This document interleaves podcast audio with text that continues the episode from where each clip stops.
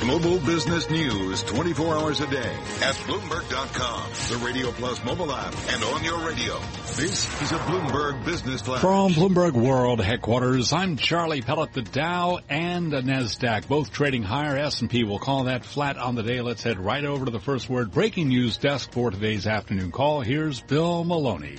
And good afternoon, Charlie. The markets have improved since the Trump Jr. email inspired sell-off. Dow is currently higher by 22 points. S&Ps are a little changed. And the NASDAQ is higher by 18. At one point, the Dow is down 129. The small cap 600 is up one, and the U.S. 10 yield at 2.36%. Eight of the main 11 S&P sectors are trading lower, led by losses in financials, telecom, and consumer staples. Only energy, telecom, and real estate gained. Nasdaq biotechs rise 18, transports fall 70, semis climb 7, and the VIX is little changed. Leaders to the upside on the Dow are Boeing, GE, and ExxonMobil. Nike, Pfizer, and Verizon led to the downside. Regarding movers, Pepsi fell half a percent after earnings, while Michael Kors dropped 8%. MKM Partners said sell the stock. Live from the first breaking news desk, I'm Bill Maloney. Charlie? All right. Thank you very much, Bill Maloney. And to hear live breaking news over your Bloomberg, type squawk.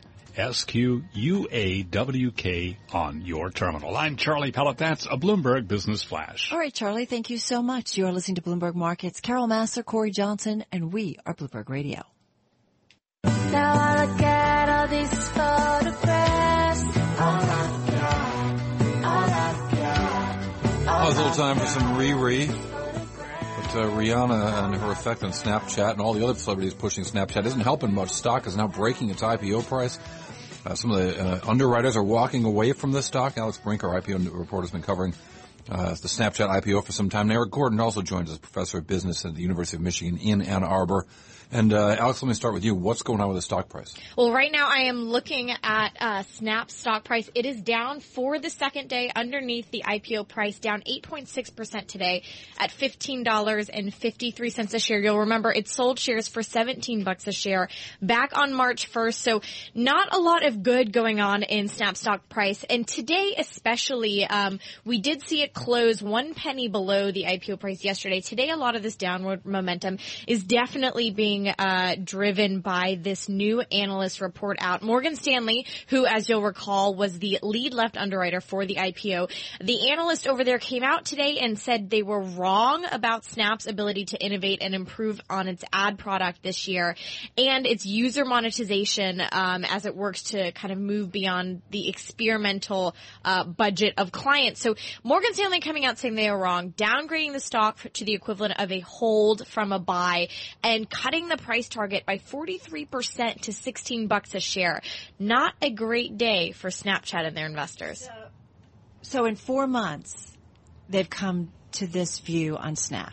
They have, and and, and I'll point something out that's very interesting that we talked about when it listed that is now coming up to bite Snap uh, in the behind. They do not give forward-looking guidance. That is not that that means that analysts and investors, when they're modeling and they're deciding their price targets, they're deciding their revenue and EBITDA targets, they don't have as much kind of uh, uh, of a of a magic ball from the company. There's not as much information for them to work on. So these analysts are basically working off of their knowledge of the industry. Ex- wow. You know, God forbid they do their own work, but also it, it can open up um, the opportunity for some of these uh, events to happen where they are kind of left holding the bag, saying, "Look, we thought this was one thing uh, four months ago. Now uh, we're revising our revenue estimates down seven percent to thirteen percent for 2017." Did Morgan Stanley make some money on being uh, the lead? They did. They made a, a good bit of money on uh, being the lead underwriter there. Uh, the biggest chunk of the fees, I believe, did go to Morgan Stanley. About 30.2% of the fees. That's about $60.5 million. Okay. Erik Gordon, come on in on this story. Professor at Ross School of Business at the University of Michigan. You're in front of a group of students uh, there at the University of Michigan, and you're talking about Snap. What would you teach them? Know, I would tell them that you, you got to be realistic about things like growth. this company, uh, this company was supposedly a growth story, uh, but you have to dig into the numbers. You know, and I get it that they don't give forward-looking guidance, but unless equity analysts, they're just people who are sort of rewrite people who rewrite what they're told by the company. Some of them are. Yeah, well, yeah, some of them are, except they get paid ten times as much as anybody who rewrites stuff. They they they should have had, I think, a deeper feel, and some of them did. You know, if we dial it back. Um, uh, there were some questions about the growth. Actually, I remember uh, watching Alex on Bloomberg Television talking about this. Uh, you know, there were some signs that the growth was starting to slow down just when it's supposed to speed up. So, you know, what the students need to look at is not the excitement. You, you don't make money for long on excitement. The, the growth has to be real, and you have to figure out where the money's coming from who do you get money from? In Snap's case, it's from advertisers, and they're not getting much of it. Well, it wasn't just a negative operating margin business, which we see in a lot of startup tech companies where they decide to overspend in marketing or R&D, hoping for greater markets down the road. But this is a negative gross margin business on an annual basis, and except for two quarters, and it resumed losing money in gross margins uh, in the in the most recent quarter. This is a money that business where the thing they sell costs more than it costs to even provide it.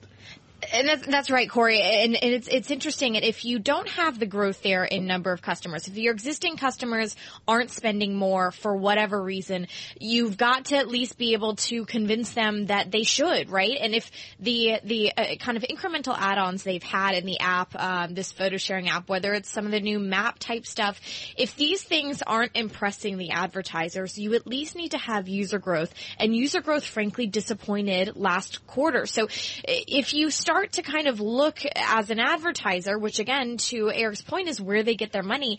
If you're looking across the landscape of where you're going to spend your ad dollars and you're looking at frankly Instagram and now Snapchat, which have very similar products, Instagram itself just on its stories, just the rolling kind of video feed stories, which are very uh, akin to what Snapchat has.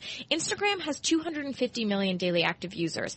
Snapchat on its entire platform on everything has 166 million daily active users. So they're already falling short there. So if you cannot execute on uh, what Snap pitched to investors, which is being a stickier, more interesting app, you've at least got to have user growth. And frankly, it's not impressing the market just yet. Erik Gordon, got to be quick. I got about 15 seconds for you. If you're consulting this company, what would you advise Snap at this point? Just quickly. They have to find a way to efficiently, cost effectively get user growth going, and they have to pay attention to the advertisers. Give the advertisers the data the advertisers need in order to say yes.